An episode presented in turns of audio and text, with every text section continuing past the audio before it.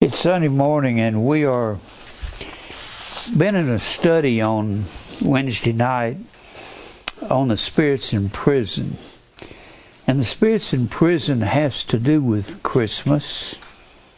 It has to do with the 70 weeks of Daniel. It has to do with tongues. They're not Pentecostal tongues.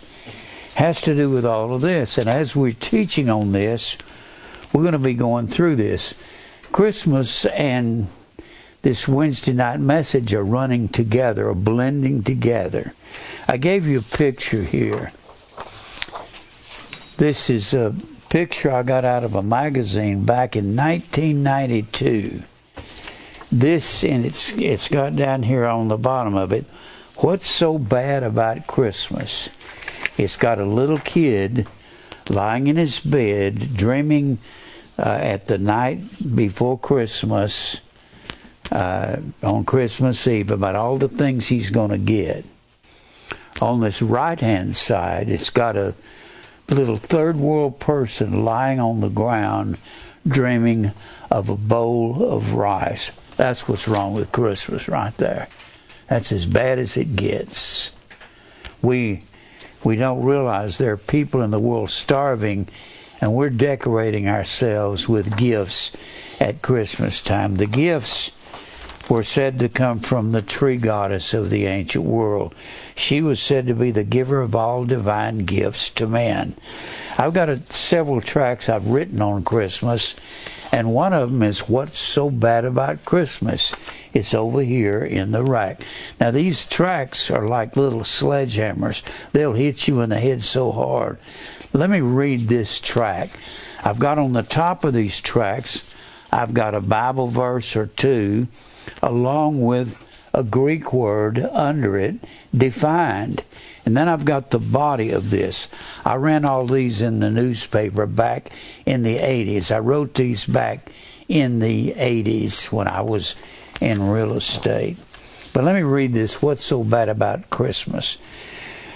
The top in the verses, Luke 16 and 15 says, That which is highly esteemed among men is an abomination in the sight of God.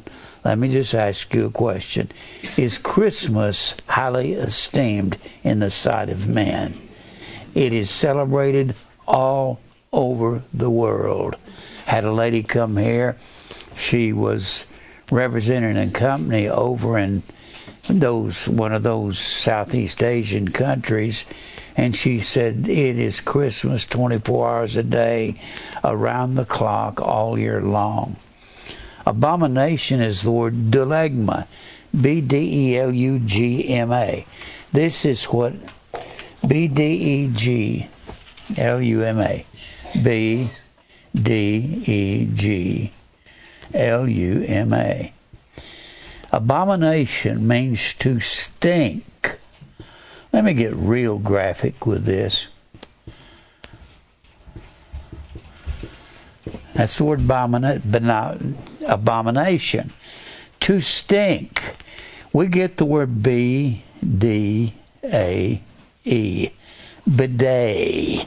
A bidet is where you wash your stinking bottom. That's what it is. That's where we get the word abomination from. Now, let me continue reading this. This smells to God. Anything that's highly esteemed among men. 1 Corinthians 2:14 says the natural man receiveth not the things of the spirit of God for their foolishness to him, neither can he know them. The natural man does not receive spiritual things, natural, P S U C H I K O S, P S U C H I K O S.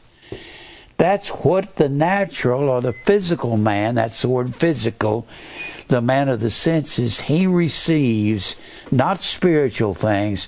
That's why the whole world loves the Christ Mass. I call it by its true name, Christ Mass. Then let me read the body of this. The pagan festival of Christmas is a tradition that is highly esteemed among the peoples of the world. If it were of God, spiritual, the world would look upon it as foolish. The gangster, the thief, the homosexual, the prostitute, then and the abortionists all hate the word of God when he says thou shalt not yet they will party and involve themselves in the wickedest immoral acts while embracing the traditions of the Christ Mass. Many who attend church regularly while refusing to live righteously keep it as their favorite holiday and festival. The business person who is unethical and immoral in his business dealings at Christmas time will disavow their marriage in order to have a sexual encounter at a Christmas party while getting drunk, all in the name of Jesus' birth. It's a time of compromise for many who call themselves Christian, setting aside witnessing, calling men to repentance till January. Playboy magazine has their Christmas issue, while liquor stores decorate with wreaths and holiday cheer. Christians are commanded to separate from this ungodliness in 2 Corinthians 6 14 through 17. The Bible says, What fellowship does light have with darkness? Or does Christ have with Belial? Come out from among them and be you separate, and touch not the unclean thing, and I will receive you. Celebrants stuff and glut themselves with material things and all kinds of delectable foods. While the world is destitute and starving physically and spiritually. Christmas is a time when true believers are expected to sit down at a family gathering, passing out free forgiveness to unrepentant sinners as they curse and tell their off color stories. Forgiveness is never an initial act, it is always a response to repentance. Paul said that we are not to eat or communicate while brothers living in rebellion against God. We are not to partake or to walk with these unfaithful, unfruitful works of darkness as they walk disorderly and not in the ways of God. 1 Corinthians 5 and 9 and 11, Ephesians 5 11, 2 Thessalonians 3 6 and 14 tells us to separate from these people. We will be persecuted for the kind for this kind of testimony. The United States comprises approximately 4.6% of the world's population. That's not very many.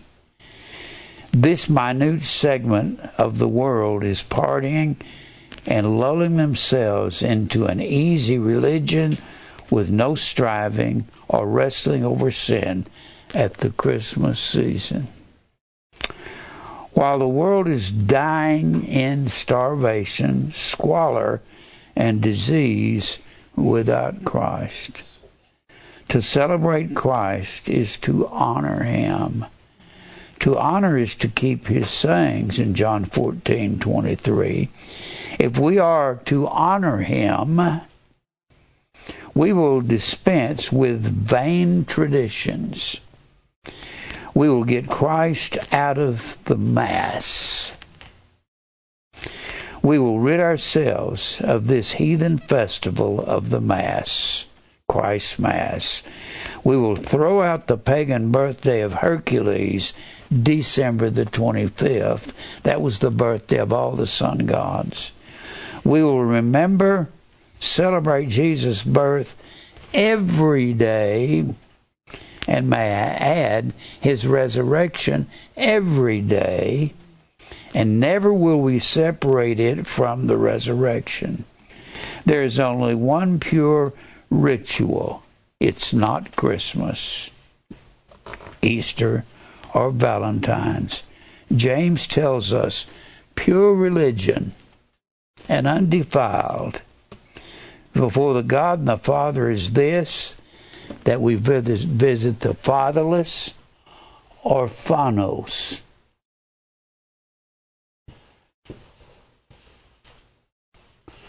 Orphanos. Orphanos means those without a father. And the widow in their affliction. This is the only true religion. That word religion in James 1:27 is the word threskeia, T H R E S K E I A. Threskeia means ritual. There's only one pure ritual to visit the fatherless, those without a father, that is the church, and the widow and the widow, Kira. And it doesn't mean just every widow out there. This means one without a husband. That's the church. And we become their father and their mother in our visitation. But then it adds, we visit the fatherless and the widow in their affliction. you recognize that word. Thlipsis is the same word as tribulation. While the church is going through tribulation, visit them.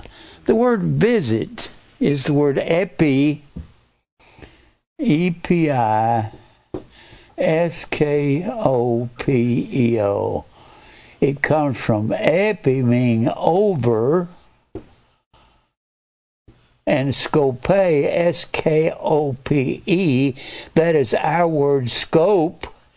And you put a scope on a rifle to aim at or to watch over. To visit means to watch over the widow and the orphan in their affliction. That's the only ritual that God accepts. Let me finish reading this. That's the church in persecution, and keep yourselves unspotted from the world. Jesus said, Inasmuch as ye have done it unto one of the least of these, my brethren, you've done it unto me in Matthew, the 25th chapter, verse 40. This is the true ritual of religion with which we are to celebrate Jesus daily. All the things that man esteems position, awards, money. Let me remind you that verse, that which is highly esteemed among men, is an abomination to God. All the things that man esteems position, awards, money, titles, recognition, tradition, material things, and the seeking of self is an abomination to God. It stinks to God. The only thing that honors Christ is the seeking after a concern for others, spiritual and physical, and never self. Philippians 2 4 through 5, 1 Corinthians 10 24.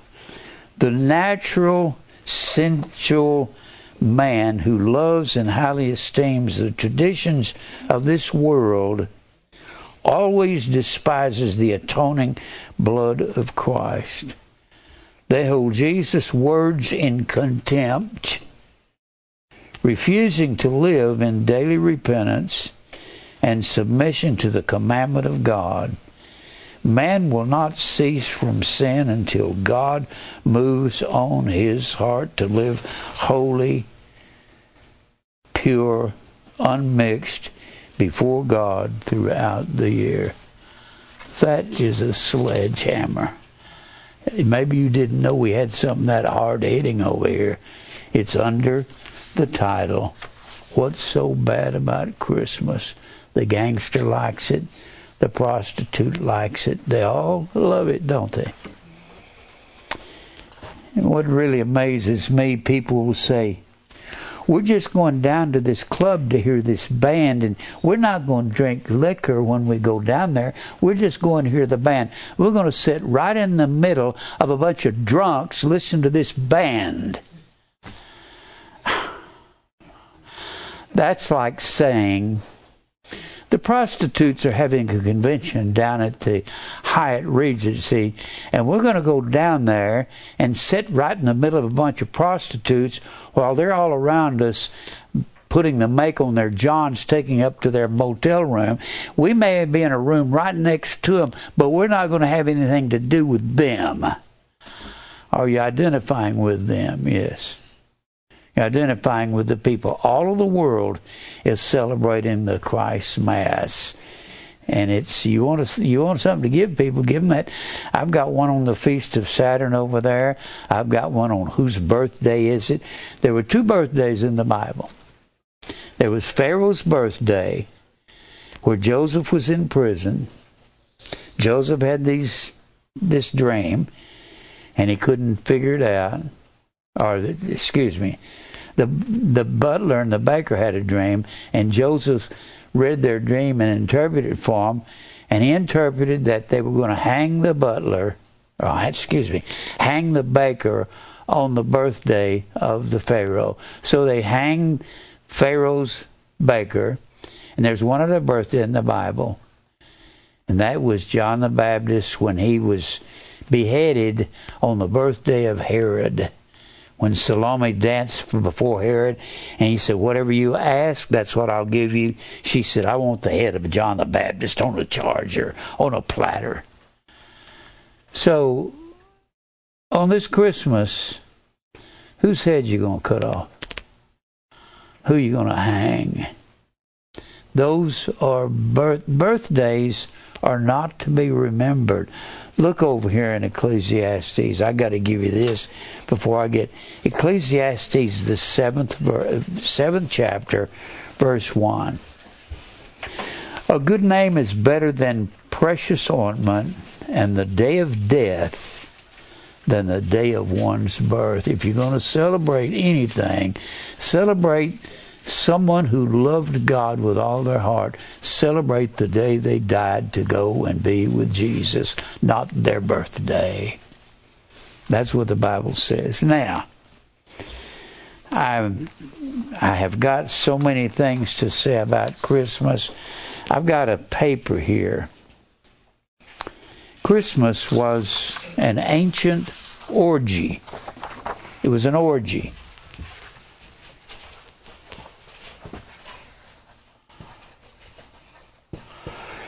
It comes from the word or gay. Or gay is the anger, it's the heated wrath of a man when he's heated up. An orgy is when a man was heated up sexually.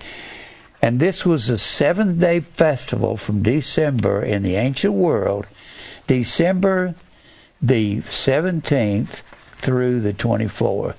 And they call that the Feast of Saturn. Saturn was the father of the gods in Rome. He was the father of the gods, and all of the people believed that the sun was burning out at the winter solstice. I've said this so many times, I've got to say it again. I've got a paper here that I drew up several years ago. I'll have a bunch of copies printed up, and you can have a copy of it. I'll bring some next week. But I had this made up, and it's the high points of Christmas. Perhaps you'd like to have one of them. I go into all of these things. Now, I'm going to put this on the board again. Christmas is due Christmas is the Mass of Christ. Most Protestants do not know what the Mass is. If you're Roman Catholic, you know that's the focal point of Roman Catholicism. Everything is secondary to the Mass. That is the top thing. The Mass is cannibalism.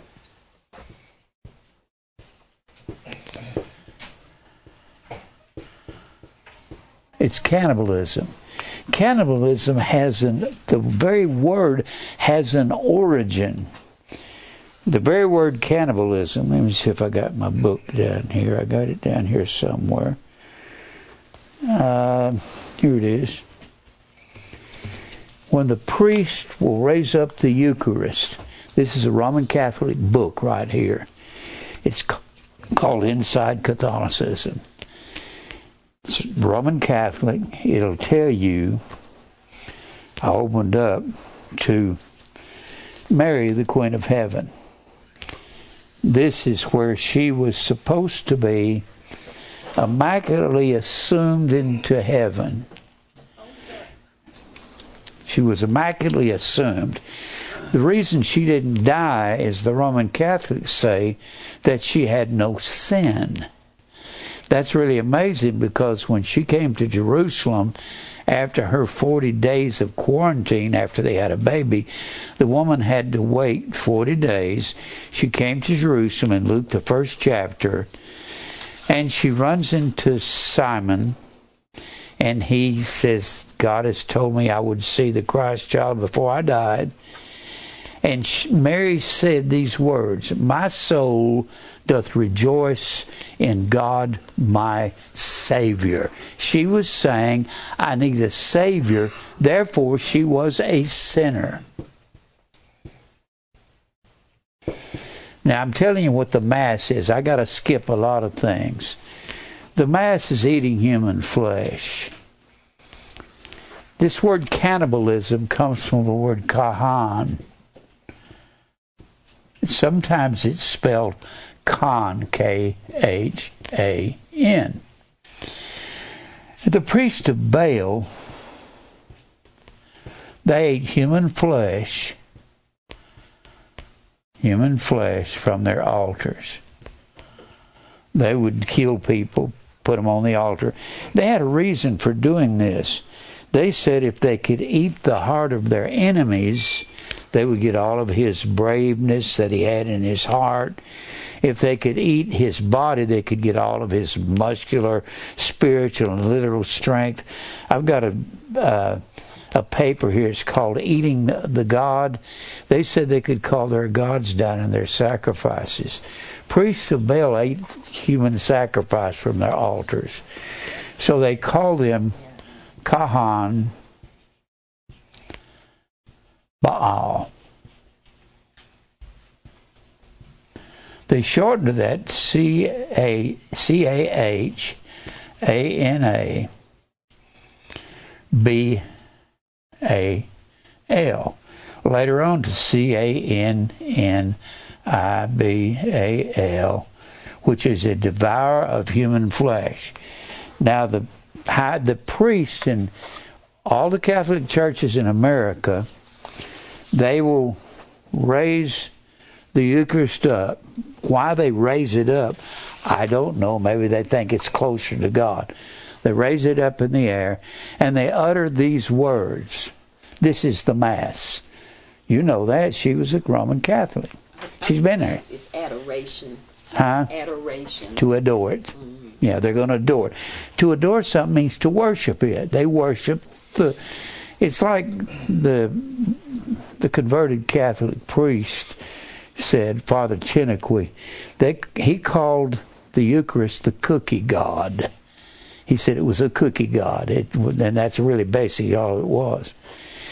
So they would raise that up and they would say these words Hoc est corpus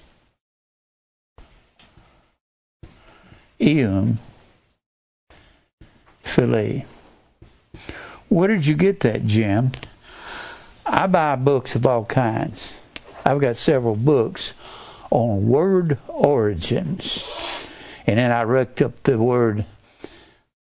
The word I was looking up was hocus pocus. And they said hocus pocus that the magician uses. Then he says presto changeo. They said that the this magical words magician use comes from these words used by a priest to change the body of Christ or to change that cookie into the literal body of Christ. Then you have to eat that cookie according to Roman Catholicism in order to go to heaven. That is the Mass. In fact, we get the word hoax. A hoax is something that's phony and fake. This comes from Hocus Corpus Infali. Hocus pocus, presto changeo, and then the magician draws the rabbit out of the hat. This Kahan Baal eating human flesh, that is against God's law in the book of Leviticus. We can't be eating human flesh or drinking human blood. Now, that is a perversion of the Word of God in the sixth chapter of John. Let's go over there to the sixth chapter of John. John, the sixth chapter. Let me put my this paper over here. John 6. This is where people have corrupted this. John 6. Roman Catholics have read this and took it literal in the English. Even in the Greek, you have to know something about the Greek to understand what he's saying. Now let's start in John, sixth chapter, and let's back up to back up to about the 48th verse. I am the bread of life. Now, when Jesus said, I am, I am, the I am God was the Jehovah God of the Old Testament. Every time he said, I am the door of the sheepfold, I am, that's actually the word for Jehovah in the Old Testament. Am is a form of the verb to be or to exist, to be. When Moses said, Lord, when I go tell Pharaoh, let my people go, and he's in Egypt, and God calls Moses to deliver the children of Israel, Moses said, But Lord, what if those what if those Jews, those Israelites, they haven't heard from you in 400 years? They have been in bondage. What if they say to me, what is this God's name that you're coming in? What God is it? What if they've forgotten you? And God said, You tell them, I am. Hath sent me to you. I am hath sent me. I am is actually the same meaning as the word Jehovah. When you look up the word Jehovah, it will say Jehovah. It will say self existent. Any form of the verb to be means to exist. To be is to exist. God says, I don't need a name. I'm the only God that is, and I exist by my own power. So you tell them, I exist has sent me. To exist has the same meaning as to be. I've given you the being verbs. I learned these somewhere about 1953. I was in uh, maybe 52. I was in junior high school. That's they didn't have middle school back then. I was somewhere about the seventh or eighth or ninth grade, somewhere in there. These are the being verbs. Be, is, am. I am has sent me. These are all forms of the verb to be or to exist. If you am, you exist. Be is am, are, was, were, being, been, have, has, had. Every one of these are forms of to be, to exist. Have, has, had, do, does, did, shall, will. If you can will anything on your own and will yourself into the kingdom, that makes you Jehovah God. If you have a will to get into the kingdom, you don't have any will. There's none that seeketh after God. If He doesn't birth you by His will, you're not going to heaven. Shall, will, should, would, may, might, must, and you'll never find must in the Greek. Must, can, could, or excuse me, you won't ever find might.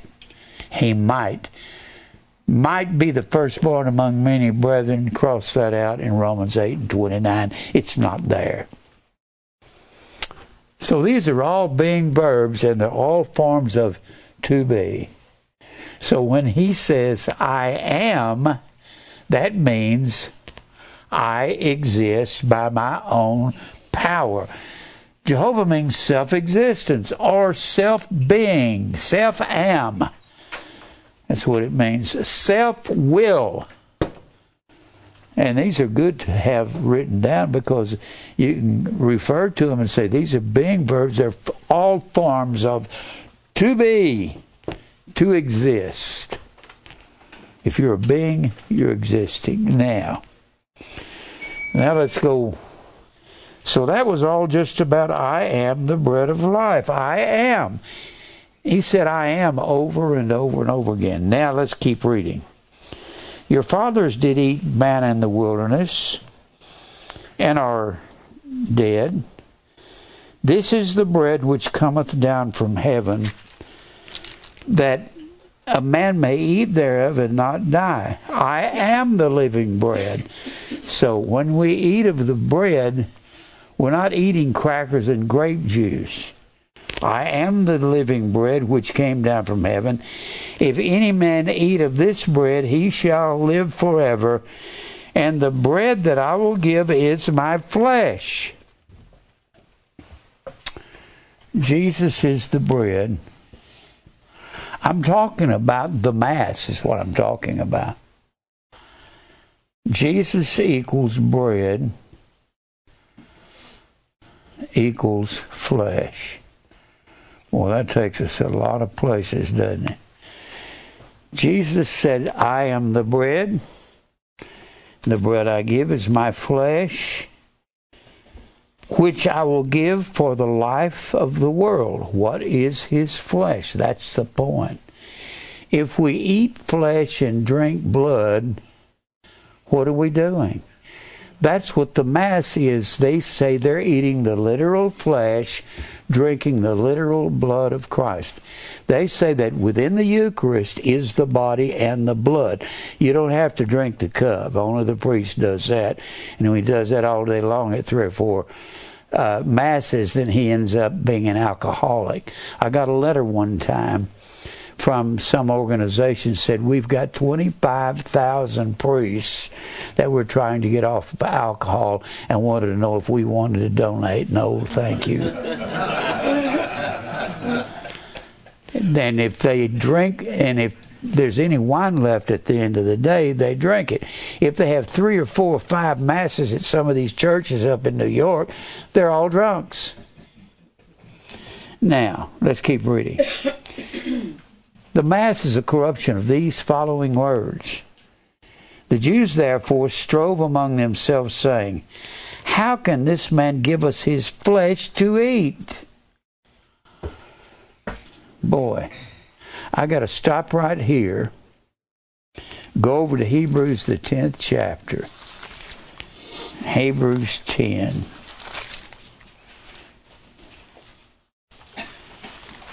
And this is how you have to tie these things together. Hebrews 10. And it's talking about a spiritual Israel. It's talking about entering into the Holy of Holies. The Holy of Holies was the inner sanctuary. It was the inner sanctuary. And we're talking about eating his flesh and drinking his blood. This is the tabernacle or the temple. The veil is here. The candlesticks are here, seven of them. The table of showbread is here. And the altar of incense is here. That's an eight inch thick veil, approximately, they said. The Ark of the Covenant is here. Inside is the law written on tables of stone. Now the law is written on fleshy tables of our hearts. Hearts. So therefore, our hearts are the Ark of the Covenant. Like I said, what's his name? Can quit looking for the Ark. Uh, the great explorer and then they had the they had the cup of manna, which is Christ the bread. Harrison Ford, yeah, that's right. what was his character's name? Indiana Jones, yeah. He can quit looking for it, that's our heart. Cup of manna. The manna is the bread in commemoration. Then they had the Aaron's rod that budded that showed that he was the high priest and had the right to come in here and sprinkle the Ark of the Covenant. And this is the altar, the brazen altar. And then right south of that is the brazen sea or the brassy sea, the sea of brass. And the high priest on the Day of Atonement would come in after he had purified this outer sanctuary after he took some incense on this altar, took it in here, sprinkled it here upon the, some say he took this censer and put the incense in there, and then put coals from this altar out here on the incense, and then took it in there and set it down between these cherubim, and it smoked up that inner sanctuary. Because if he looked up and saw God sitting on that Ark of the Covenant, God would strike him dead immediately. You could not look up and say, I think I'll take a peek at God. You die if you do that. So, I had to show you that to show you what the flesh is. And he says here in verse 19, having therefore, brethren, boldness to enter into the Holy of Holies, not by the blood of a goat on the Day of Atonement, but by the blood of Jesus. He became a goat in our place. On the Day of Atonement, the blood of a goat was offered, not of a lamb. But he was the Lamb of God. He was the Passover Lamb of God. By new and living way.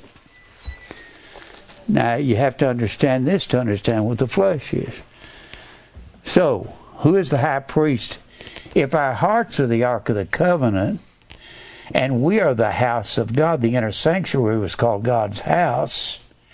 Hebrews 3 and 6 says, Christ as a son over his own house. Whose house are we?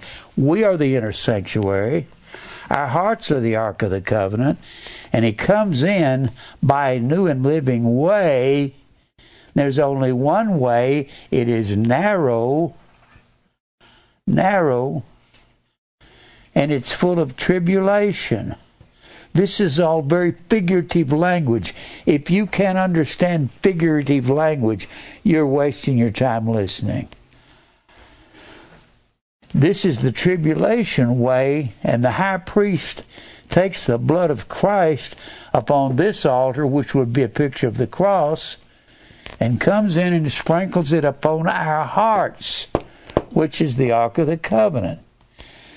This is the candlesticks. That's the seven churches of Asia.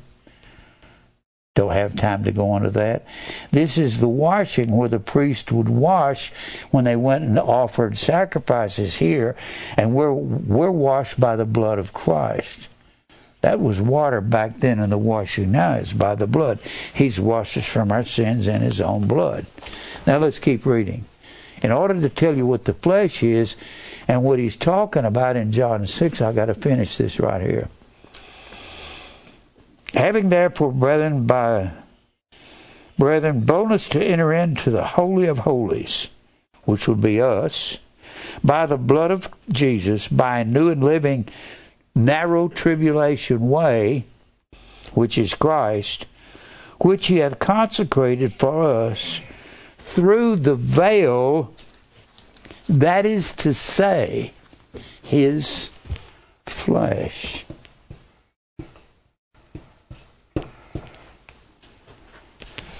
His flesh is the veil of the temple. Well, he's entering into us. This is you and I as believers. You and I. Everything in the Old Testament is equal to this over here. So, the high priest, who is the high priest? Melchizedek. Melchizedek is the priest over this temple.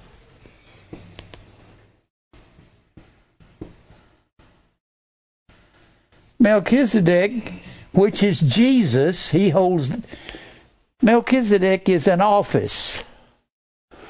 Thou art a priest forever after the order. Order is the word taxis it is a form of tasso, the same word that was used in Acts 13:48, as many as were ordained to eternal life believe. Taxis, we get the word tact or tactical, which is a military term. Military term meaning to march in rank, exactly the way the sergeant says march so that means to march in rank, and it means an order.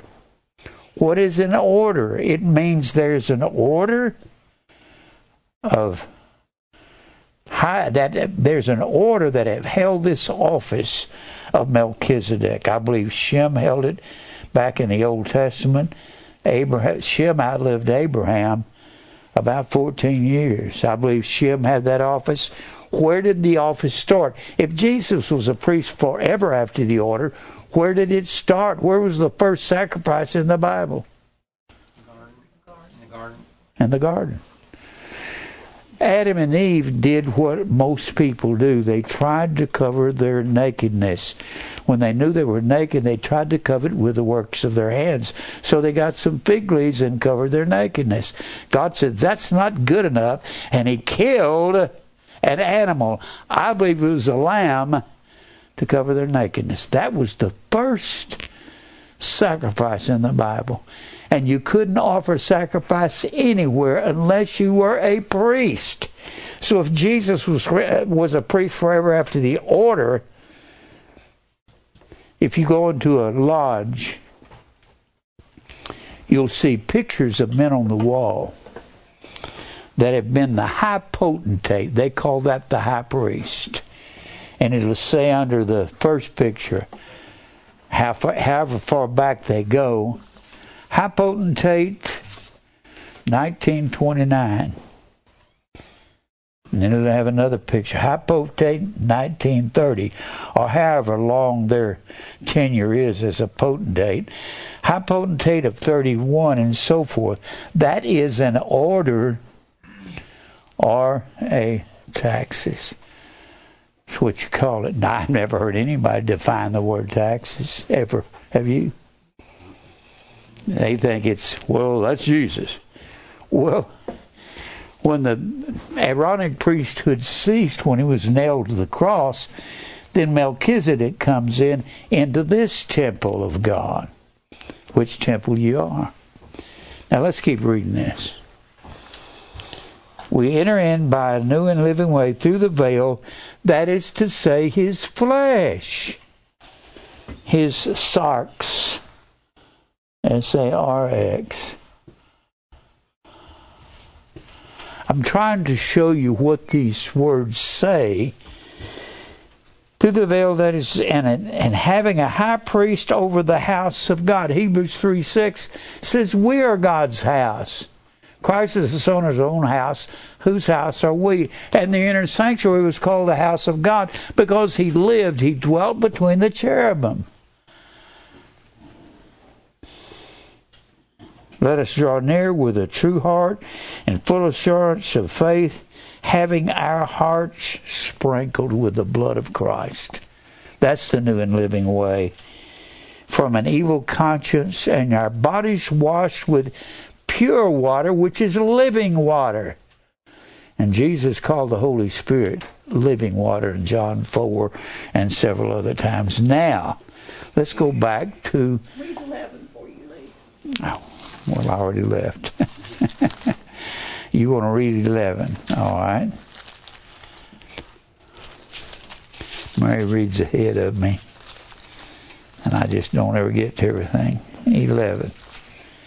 Okay. Let us hold fast the profession of our faith without wavering, washed with pure water. 10, 11. Oh, 10, 11, okay.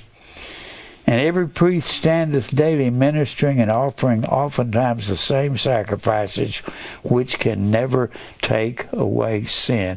And Jesus is the one sacrifice. If you look at Hebrews 10, in verse verse 10, by the which will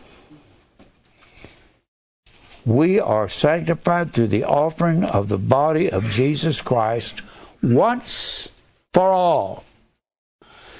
When the priests have that mass, they say every one of those masses, Jesus is the victim in a new sacrifice constantly every day. Jesus has been offered one time for all. That makes the mass a lie. And then he says down here in verse 14, For by one offering, one offering, he hath perfected forever them that are sanctified and it was one time for all. So all of those so-called masses that they have and Jesus is the victim, that's not true. Now let's go back over to John 6. And what they've done, they have perverted these words. All right. Now, John 6.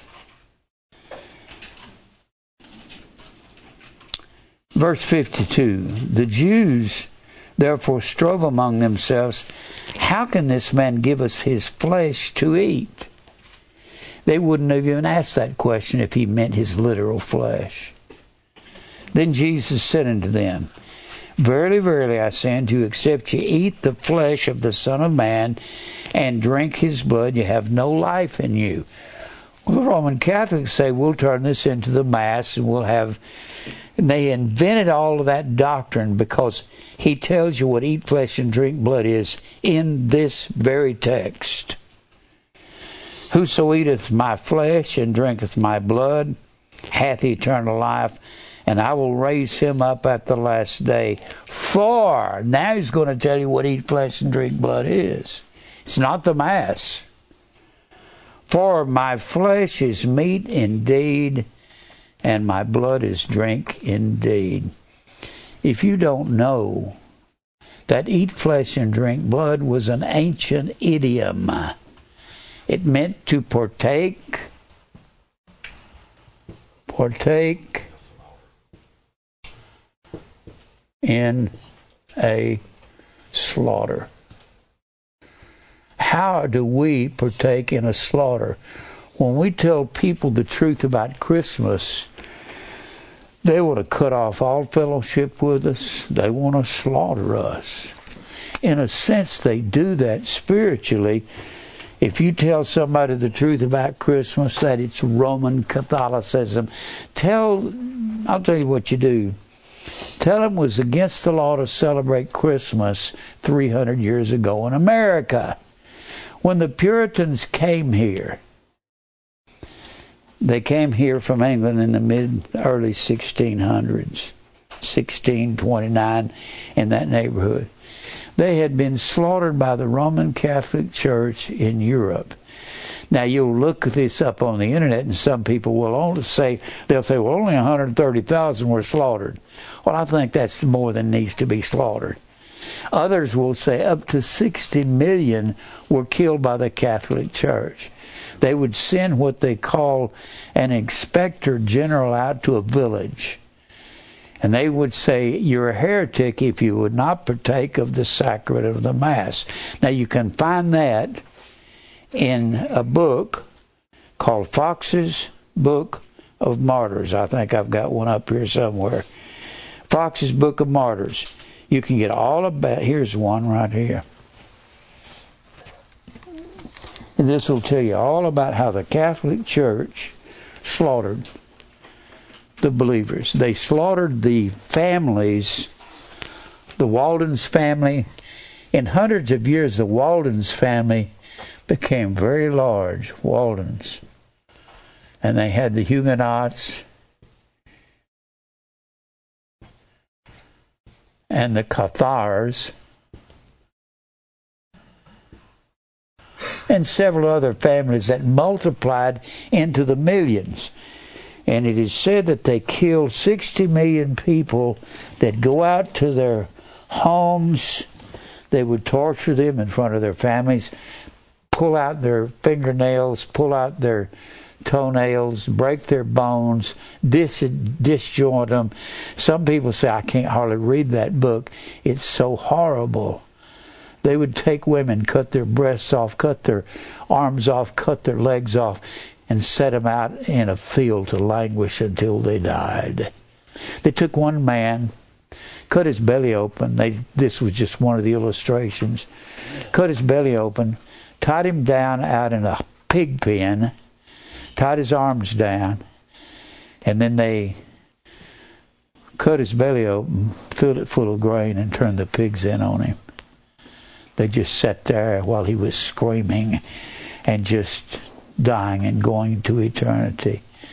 If you would not recant your your heathenism, your her they call you a heresy or a heretic. If you wouldn't recant that, they would torture you and kill you. They had many just it's unbelievable what the Catholic Church did.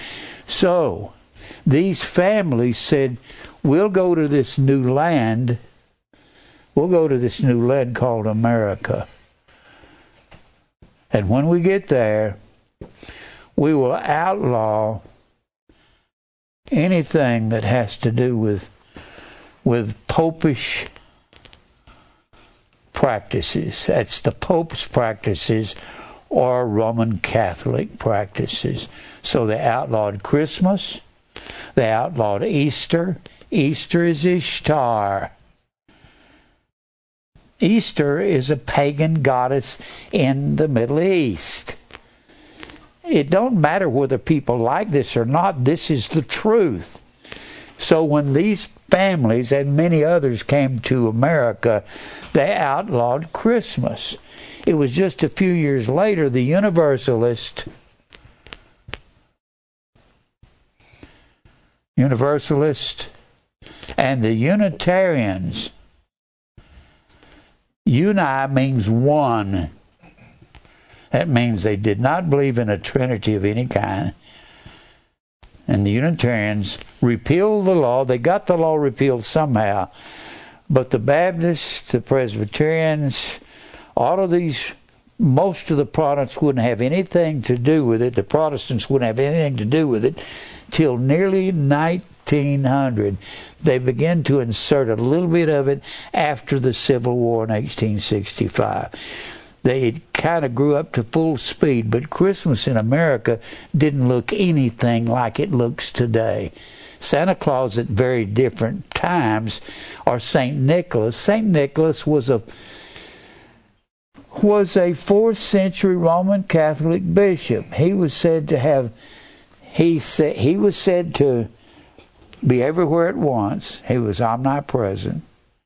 He was omniscient, all knowing, and he was omnipotent. He could raise the dead.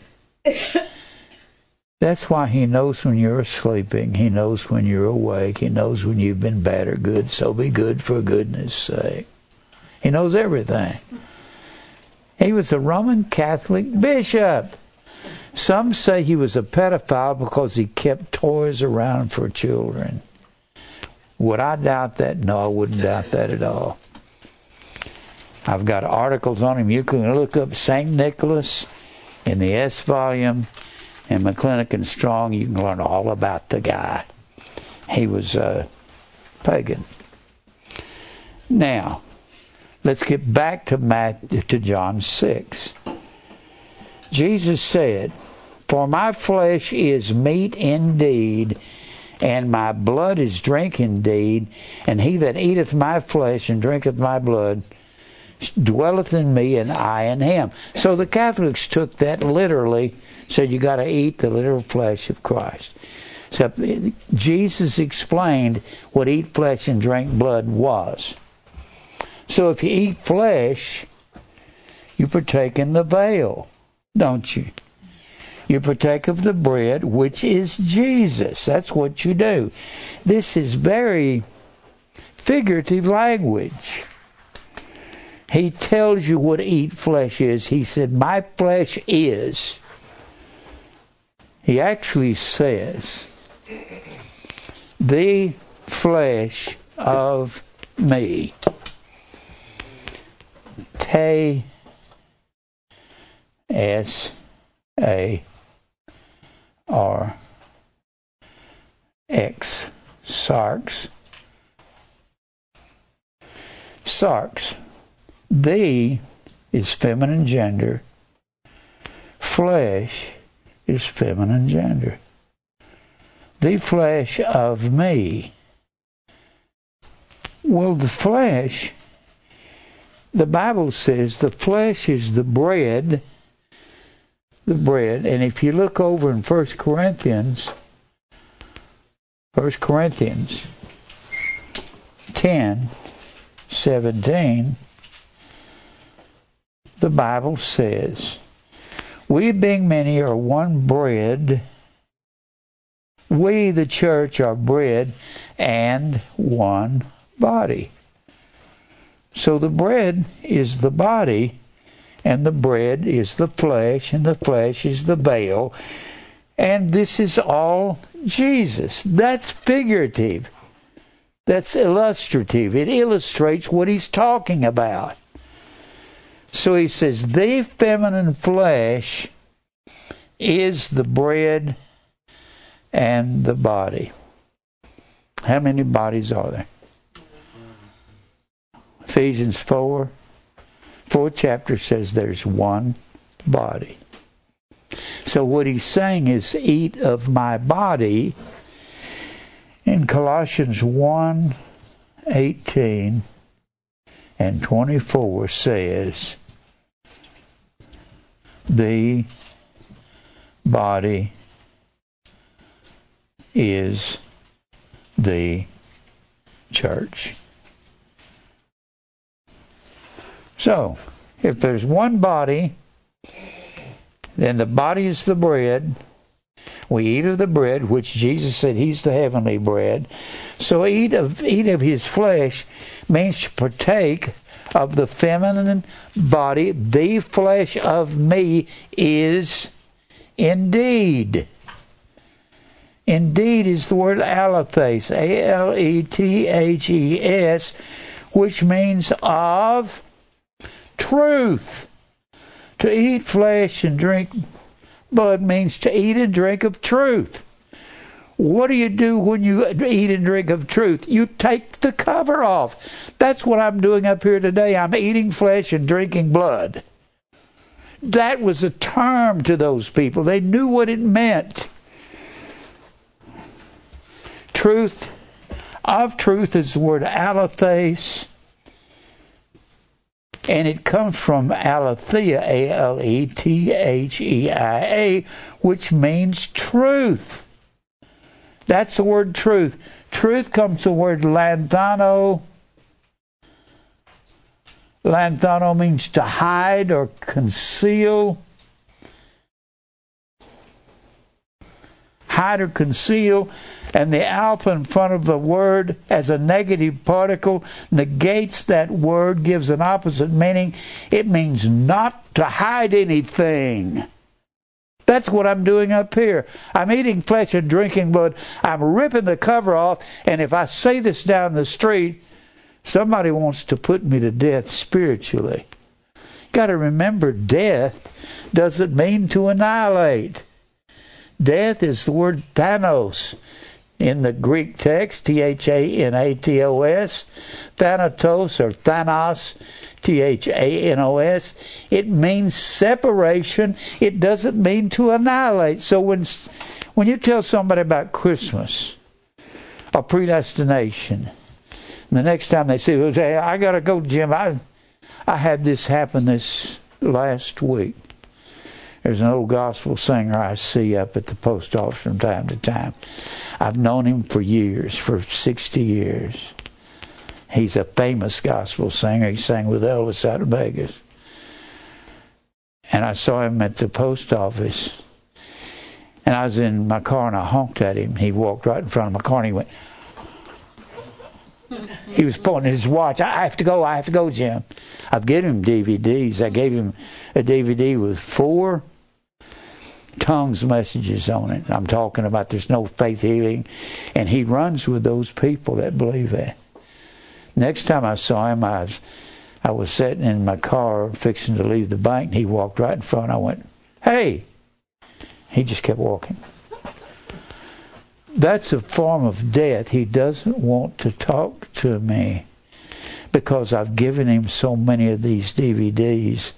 I've given him eight or ten. I said to him one day, I guess you don't watch my DVDs, do you? He said, I watch everything you give me. Well, if you watched them, you're going to find out you're worshiping the wrong Jesus.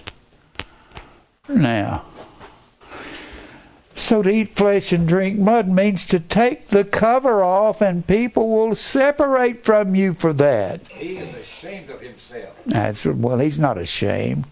He has no shame. He wants me to leave him alone so he can go follow his false Jesus. That's what he wants.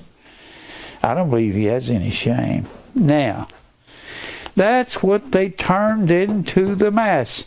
The flesh of me is the body, and that's the church, isn't it? I got another verse that goes with this, and it's. Let's go over here to First John, and then I'll get back to the Christmas thing. First John.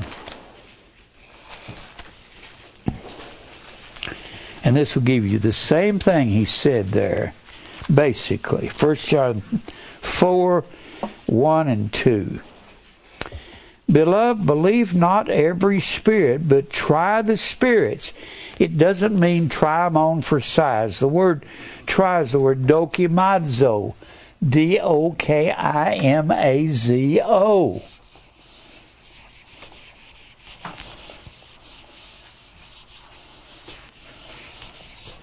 Dokimazo is the word try. It means to put in the fire.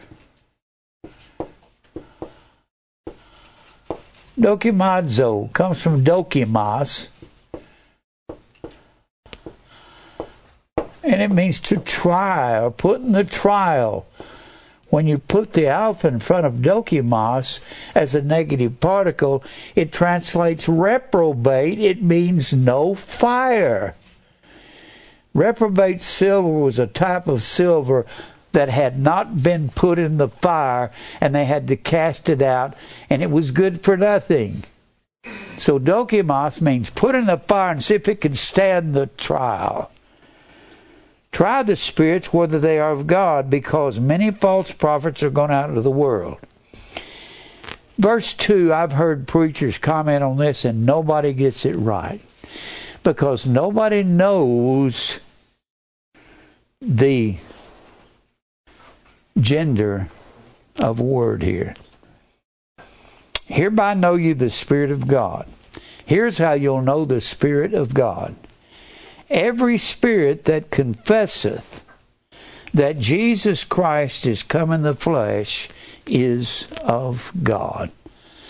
Now that sounds like if a Hindu says Jesus came in a fleshly body, he gets to go to heaven, doesn't he?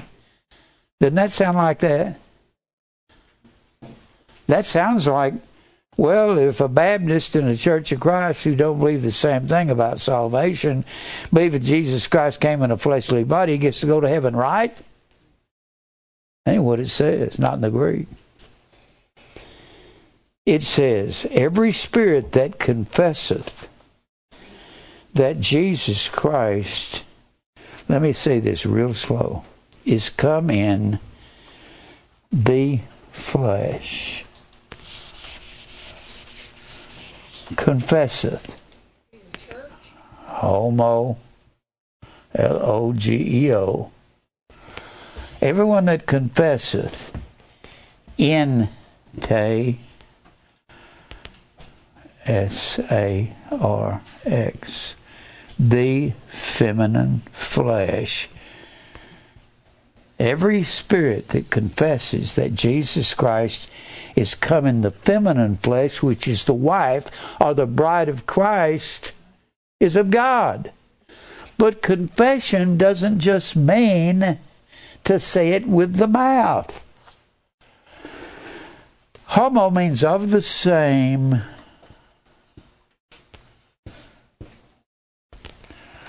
And logos means word of the same word, it means to agree with in the fleshly body, feminine gender, which is the church.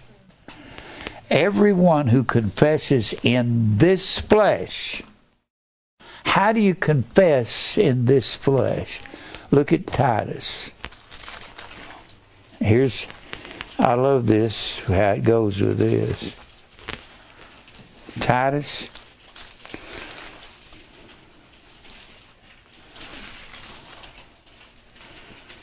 Titus, the 1 and verse 16.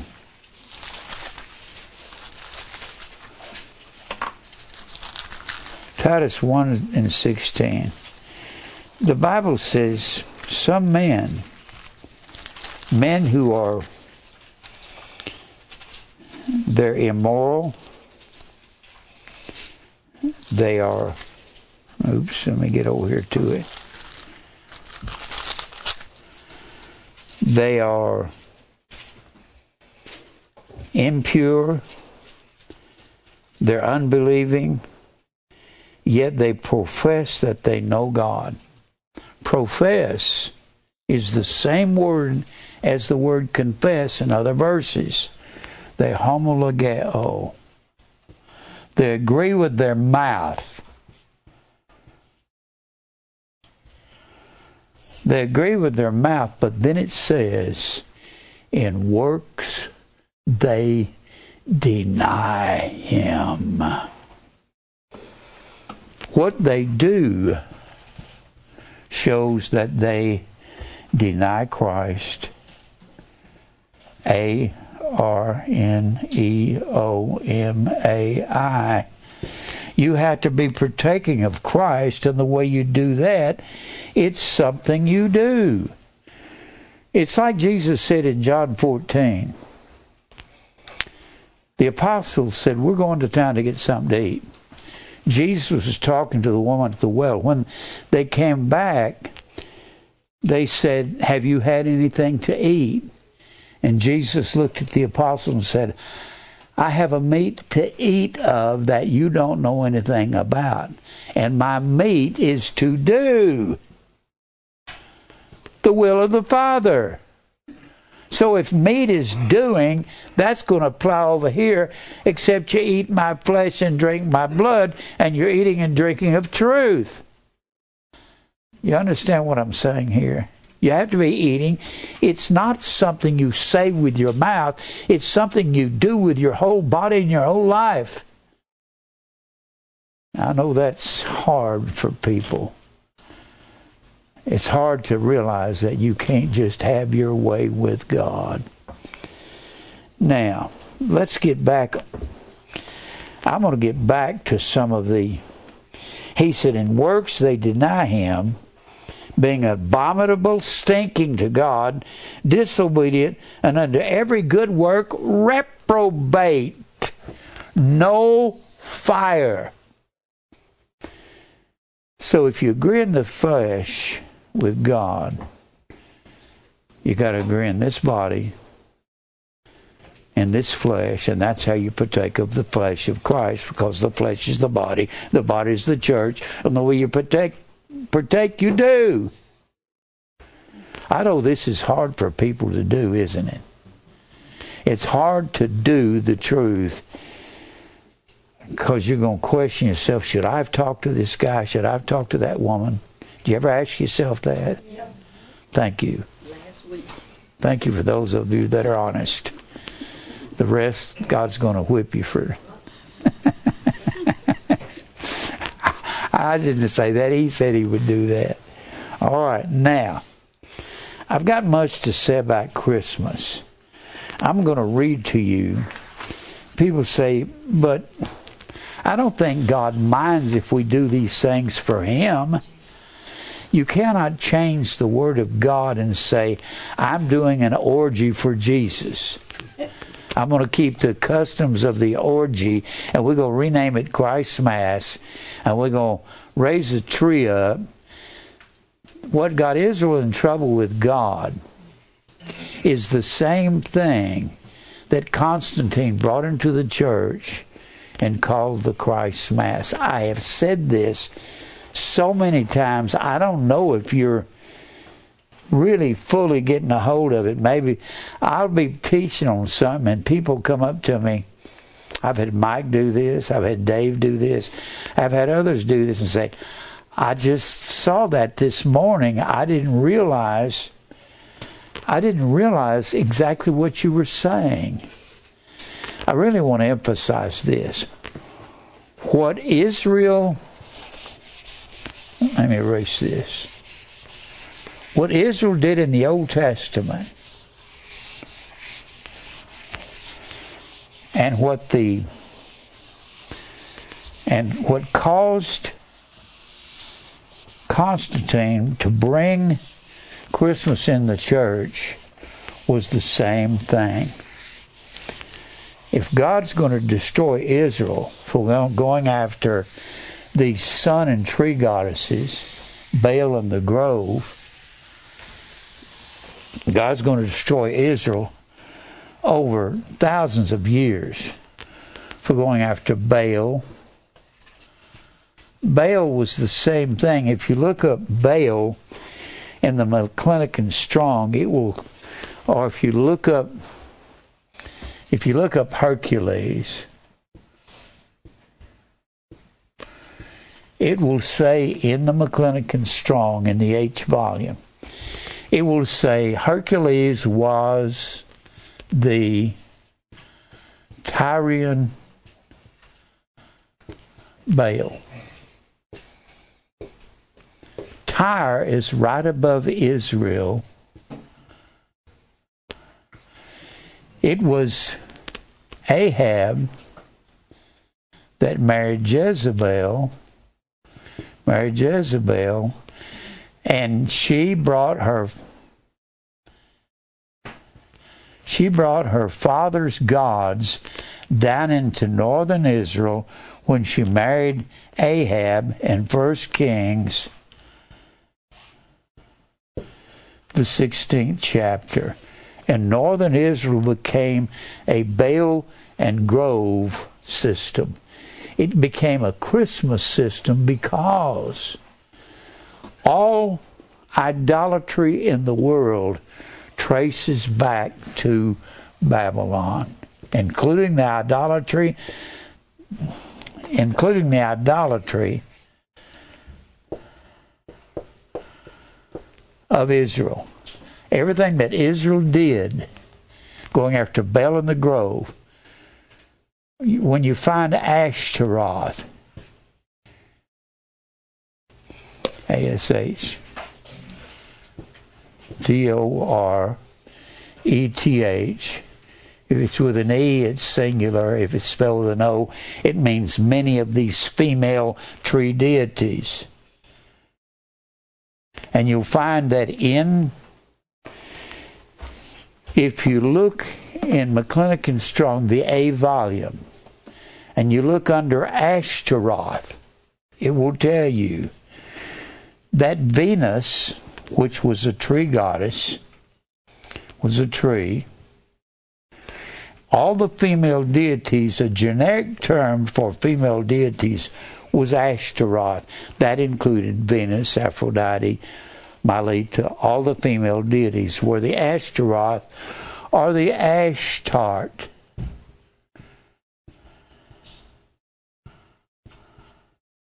The Ashtart or the Asherah, which is another variation. S H E R A H. And Asherah means upright goddess. She was upright as the palm tree, the Bible says in Jeremiah, the 10th chapter. We deck it with silver and gold. We put it on a platform that it moved not. Mr. Layard in Layard's Nineveh that was printed in 1849. You can get Layard's Nineveh in a reprint. He says he went over to the Middle East, did all these archaeological digs. He says that since they that since they worship these tree goddesses in the stars that they put a star on the top of all the tree goddesses.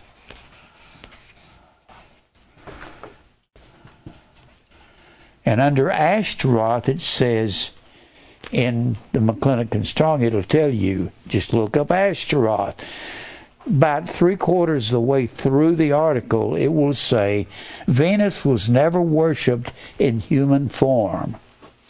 I'm quoting verbatim. Never worshipped in human form.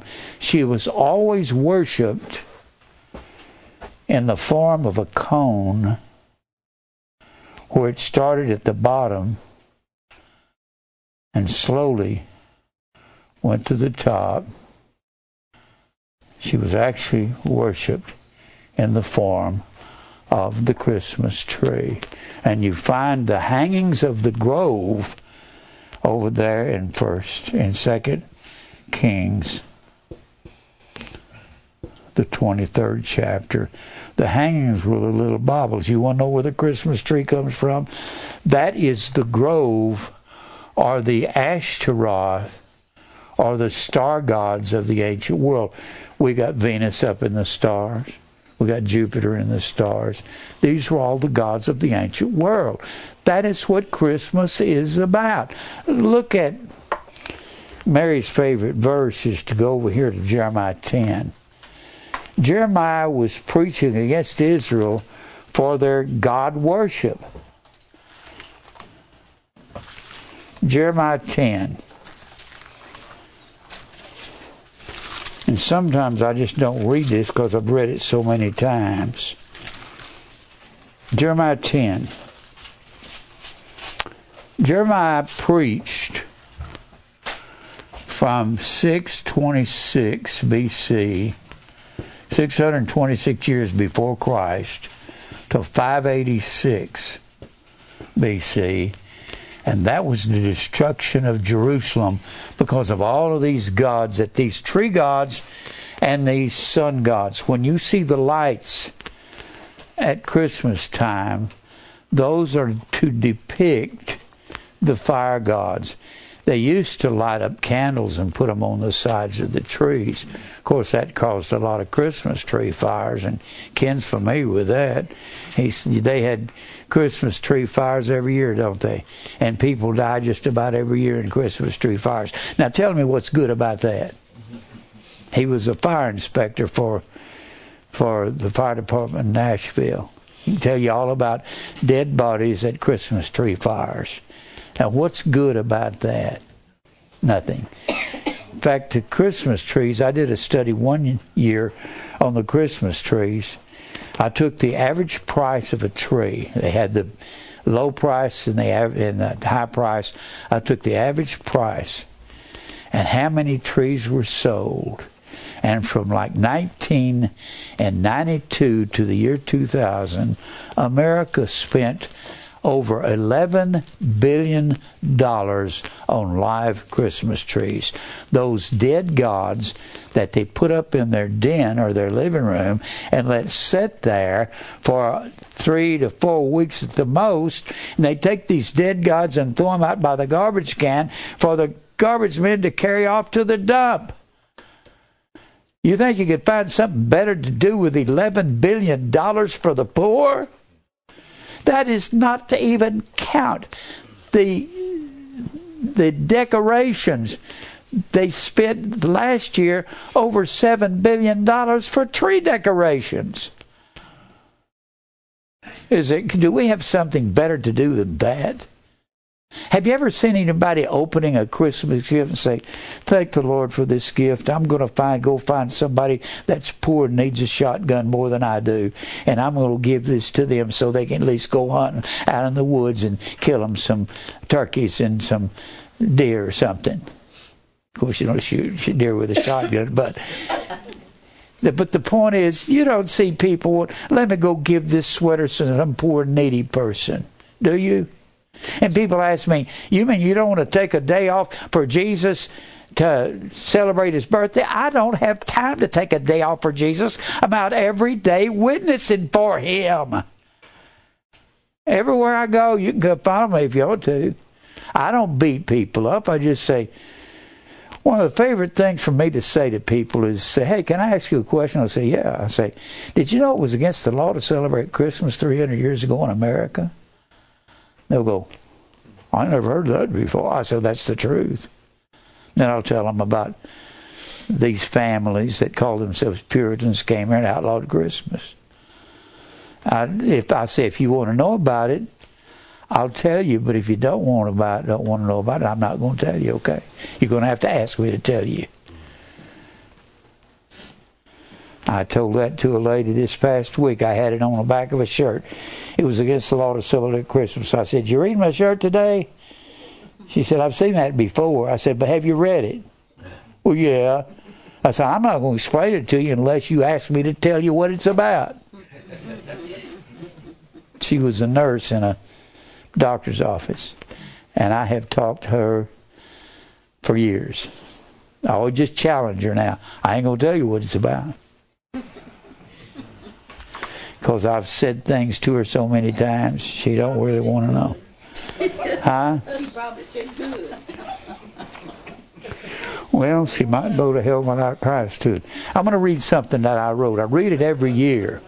Jim, can I ask you a question? Yeah. What did you say the lights of Christmas symbolize? The fire god? The fire. They, they used to light up the trees. If you look in some of those elementary school encyclopedias, you'll see women with a wreath on their head, and they'll have candles all over it lit. They lit up candles. They were going to help the fire get through the dead of winter. So they help. They lit bonfires or bale fires. That's where we get bonfires. They lit them in the winter so that when they got to the winter solstice on December the 21st, they could help the sun get through the dead of winter. That's what the fire was for. They had a, in the Scandinavian world, Norway, Sweden, Denmark, Holland, uh, not Holland, uh, Norway, Sweden, Denmark, Finland, up high up in the north, northern uh, territory of where it's very cold above Europe. They had a what they called a Yule wheel. It's a fire wheel, Yule. Yule means wheel. And the wheel comes out, we get the wheel from the Big Dipper. Gosh, I, I want to say too many things. Let me just talk about this. And they would take a, a fire wheel, set it on fire, roll it down a hill, and they would set up a place down there. If it got to that place, then they'd have crops in the spring. Everything was about food, was what it was about. Now, I wrote this paper, and I called this, this 12, 15 years ago, maybe 20. It's called Jesus You Wouldn't Mind. And this is about somebody praying to Jesus and uh, telling him, We know you wouldn't mind if we do this. Jesus, I know you told us the customs of the heathen are vain, and not to learn the way of the heathen. I know you told us that philosophy and the love of wisdom and vain deceit and traditions of men rootedness of the world would spoil us and lead us into captivity or darkness if we follow these traditions. Jesus, I realize you told us not to add or diminished from your word in Deuteronomy 4 12 and 18. And I know you said that your word is pure in Proverbs 30 and 5, in Proverbs 17 and 27. And Jesus, I understand you said your word is unchangeable in Malachi 3 6. But you won't mind if we keep a drunken festival in your honor as long as we change the name so it sounds kind of Christian. Even if it is fire worship, you won't mind, will you, Jesus? Now, Jesus, we're not going to be able to stop the drunks and the pagan worshippers from continuing to keep their ancient customs, and there will be a record number of suicides this time of the year, and the poor will feel oppressed. But we'll take a dinner to them at Christmas time or Xmas time and tell them, We'll be back next year. I hope you can make that last a year. One plate. And Jesus, there will be a record number of wrecks from drunk drivers. And the liquor stores will be thrilled to see the season come. And Playboy puts out a special Christmas edition. Don't that make you happy? Adultery will run rampant as husbands and wives abandon their vows at parties, and you'll be real happy when you hear my idea. We've gone back into history and found fire worshippers of the ancient world. And they had a festival that started on December the 17th, went through December the 25th, the birthday of their fire gods, Hercules, Mithra, and so forth. And they worshiped these pagan gods. Now, Jesus, here's my idea. We're going to take this drunken festival they call Festival of Saturn or the Saturnalia, and we're going to put your name on it. Don't that make you happy? We'll call it the Christ Mass. But we'll drop an S to disguise it, okay? They offered their children in the fire and ate them, but I assure you that even though most of the people will be celebrating this festival the same way they've done thousands of years before you were born. I want you to believe me, Jesus, when I tell you we won't do it that way. And when they ask us why we're dragging the church into something so evil, I'll tell them we don't do it that way. We're using paganism to glorify God. Jesus, doesn't that make you happy? You don't mind, do you? After all, preachers say it's okay as long as you use this pagan festival to spread the gospel. If they say it, you won't mind, will you? I promise, Jesus. We're going to keep the customs of the heathen. We're not going to keep the customs of the heathen like them. We're going to keep them different. You won't mind if you do we do this, will you, Jesus? That's a prayer that I wrote to Jesus about Christmas. If you want a copy, I'll give you a copy. I'm just, I don't even know where to go. I've got a thousand things to say. I can stand up here all day long and all night and give you one fact after another. I just don't have time to get it all in. I'm running out of time. How much time do I have, Mike? One minute. I'm sorry. Three. Three minutes.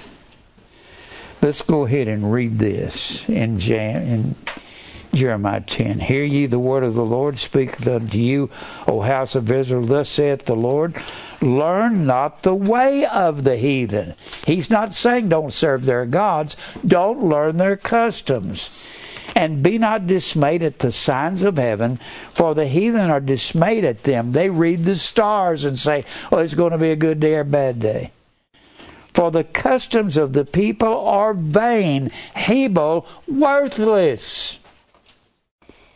One cuts a tree out of the forest, the work of the hands of the workman with the axe. They deck it with silver and with gold. They fasten it with nails and hammers that it move not. And it was always in the form of a triangle.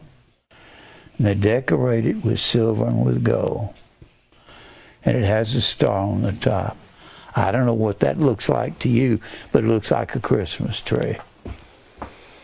You know what it was? They said the Christmas tree, they said the tree in the ancient world was the giver of all divine gifts to man. That's what they said. Mr. Hislop says that in Two Babylons. The tree, and when Eve looked at the tree, she saw a tree that was good for food, good for food. It was pleasant to the eye.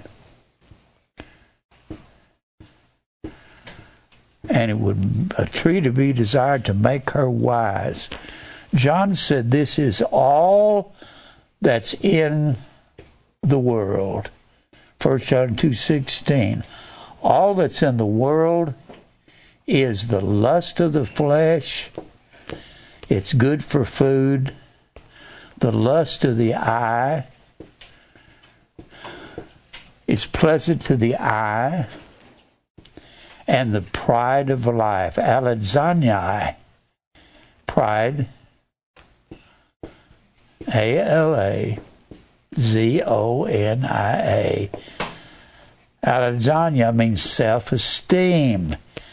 When you become wise in your own eyes, you esteem yourself. You esteem yourself wiser than God, self esteem. The tree was the giver of all divine gifts to man. How many wishes do you get from a genie? Three. Genes. Genie comes from gene. That's your makeup. That's your ancestors.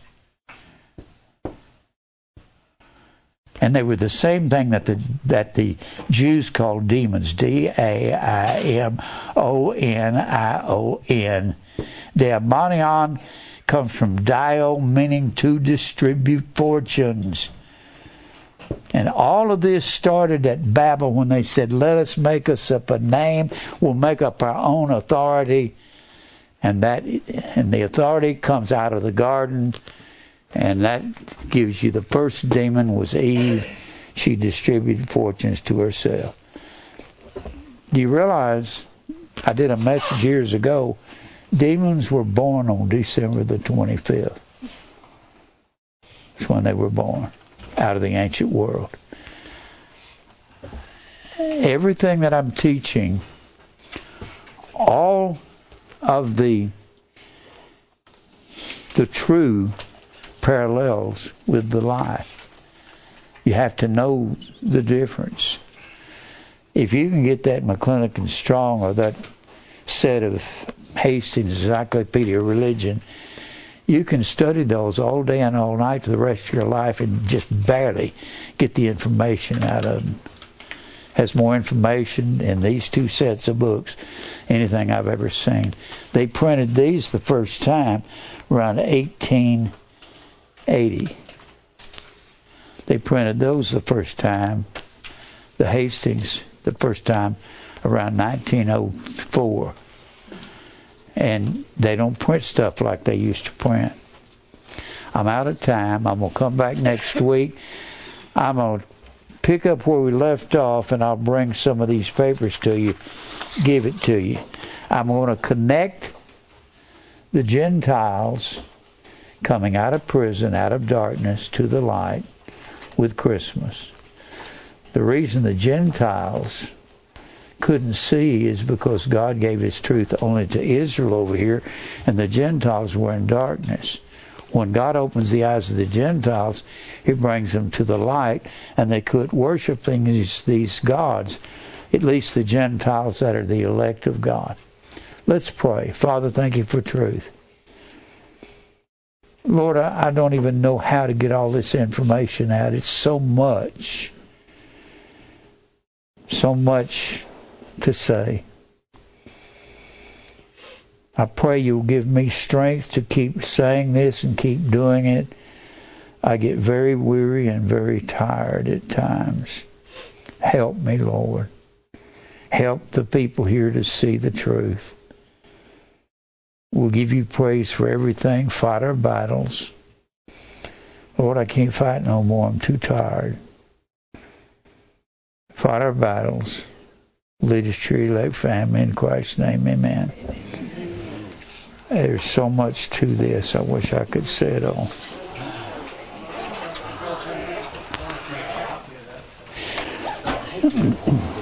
I'd like to make a copy of that. Huh? I'd like to make a copy of that. Of what? That, uh, what it, you read. Oh, okay. Go ahead. Yeah, go ahead. I'm sorry, Mary. The floor, I mean, I didn't like it because it was. They combine your birthday with Christmas. Yeah, well, no, it was just, no, it wasn't that. I just didn't get, I didn't, I didn't get the, uh, This is what I want you to put on the put up here right here. Uh, I want it in color. Yes, sir. sort of did. It'll be in color. Nobody else. Might be able to find uh, an image of it on on internet like news. Okay. Change your name, but you can't Well, if not, I'll scan that and put it Okay. on the there. That's all right. Hey, Teresa, uh, you're good at finding stuff. You got me sick See it if you find out his image on the internet. belly gets cut open and the pig, I got, I think Or if you don't mind, I'm not trying to boss you around. So It's, yeah, I can't, I don't think I can read that book. I felt like, oh, man, This right here. I I want it blown up as big as you can on the first like that. on the board. Sure will. Just that right there. I sure will. Blow it up as big as you can so they can see it real clear. That's definitely, I sure will. Okay. I appreciate it. Oh, so good to see you. Teresa. I know that makes you feel better being out. Hold me down. Yeah, I know you, you're here. Oh, thank you, Susie. That's okay, I don't want you to fall that. One hurt.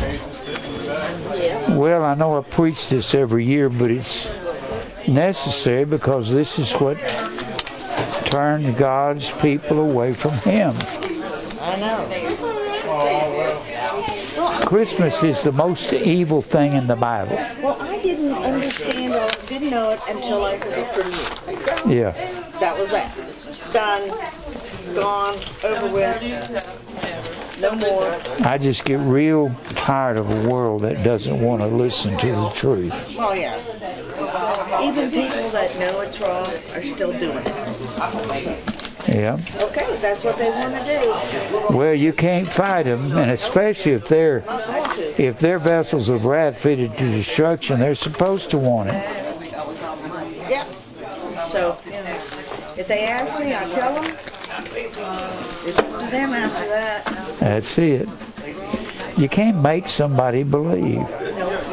And I'm not going to get all upset or mad or Well, there ain't no need to. It's kind of like getting mad at a rock for being a rock. Or a bush for being a bush. And so why can't you be a human and listen? I don't do that. Now, just, you know, I tell you, it's it's up to me until, you pushing any closer. Hey, how you doing? I can't but see how you doing. Hanging on. Good. Been kind of feeling bad lately, but I guess I'll either get well or stay sick, and it'll be the will of God. Yeah. It'll be the will of God, whatever I do. Yes, sir. I love you. Tell your mom we love her too. I will. I will. Hi, Mary. How you doing? How you been?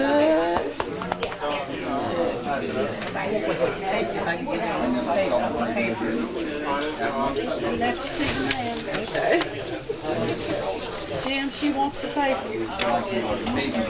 Okay, She wants a paper, give her one. okay. I'll make some. Hey, Jess.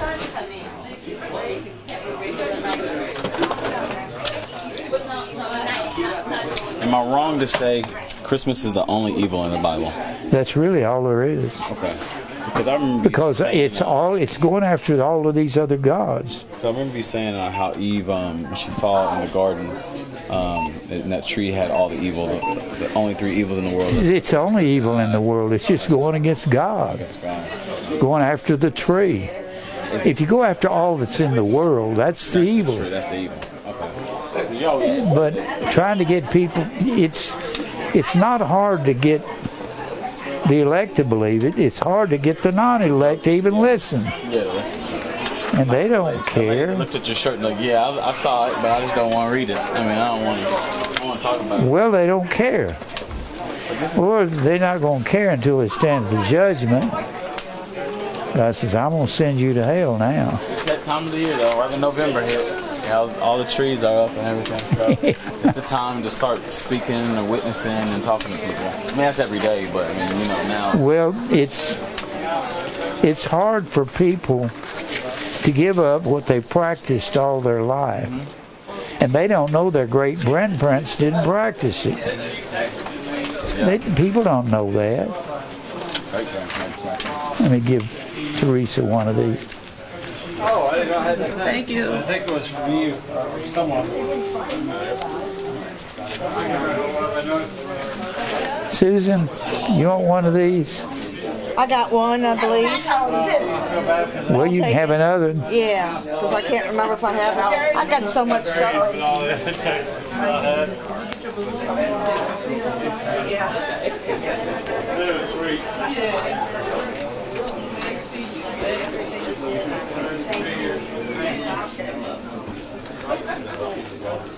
Hey,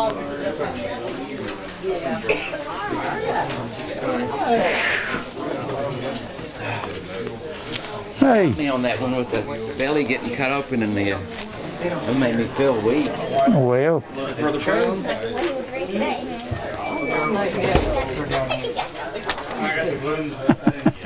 there you go. Thank you. Yeah, I ran out of them. Good job. I had a stash of them and I gave them all out.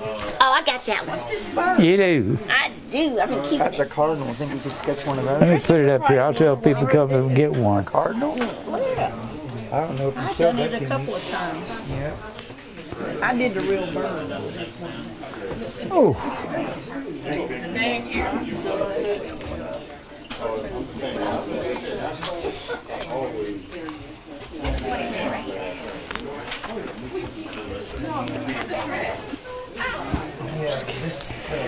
well, you ought to get that book, the Fox's Book of Martyrs. It'll make you sick reading it. I, I have had a, a look at it before. It's pretty, yes, it is. It's hard to read. Well, it is. To know they did this to believers, you know.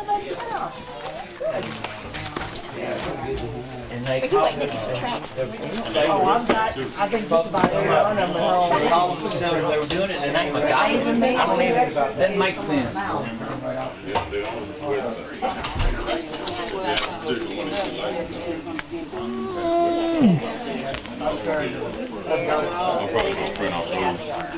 Hate this time of year.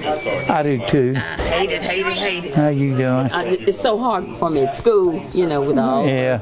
stuff at school. Well, boy, when you're a teacher, whoo. Yeah, I'm glad. that's got to be real, real hard. Yeah. Mm-hmm. That's all. I mean, they talk about Christmas all year long. Christmas and birthday Yeah. all year long. Well, uh, Tracy's got a son.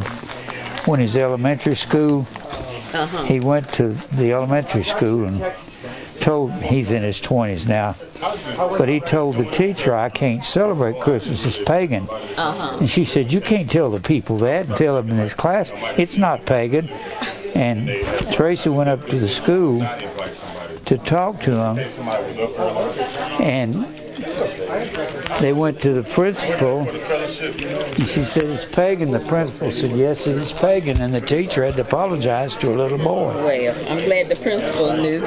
well, at least he knew it was pagan. Uh huh. It's just, it's crazy. Yeah. You tell people the truth and they don't care.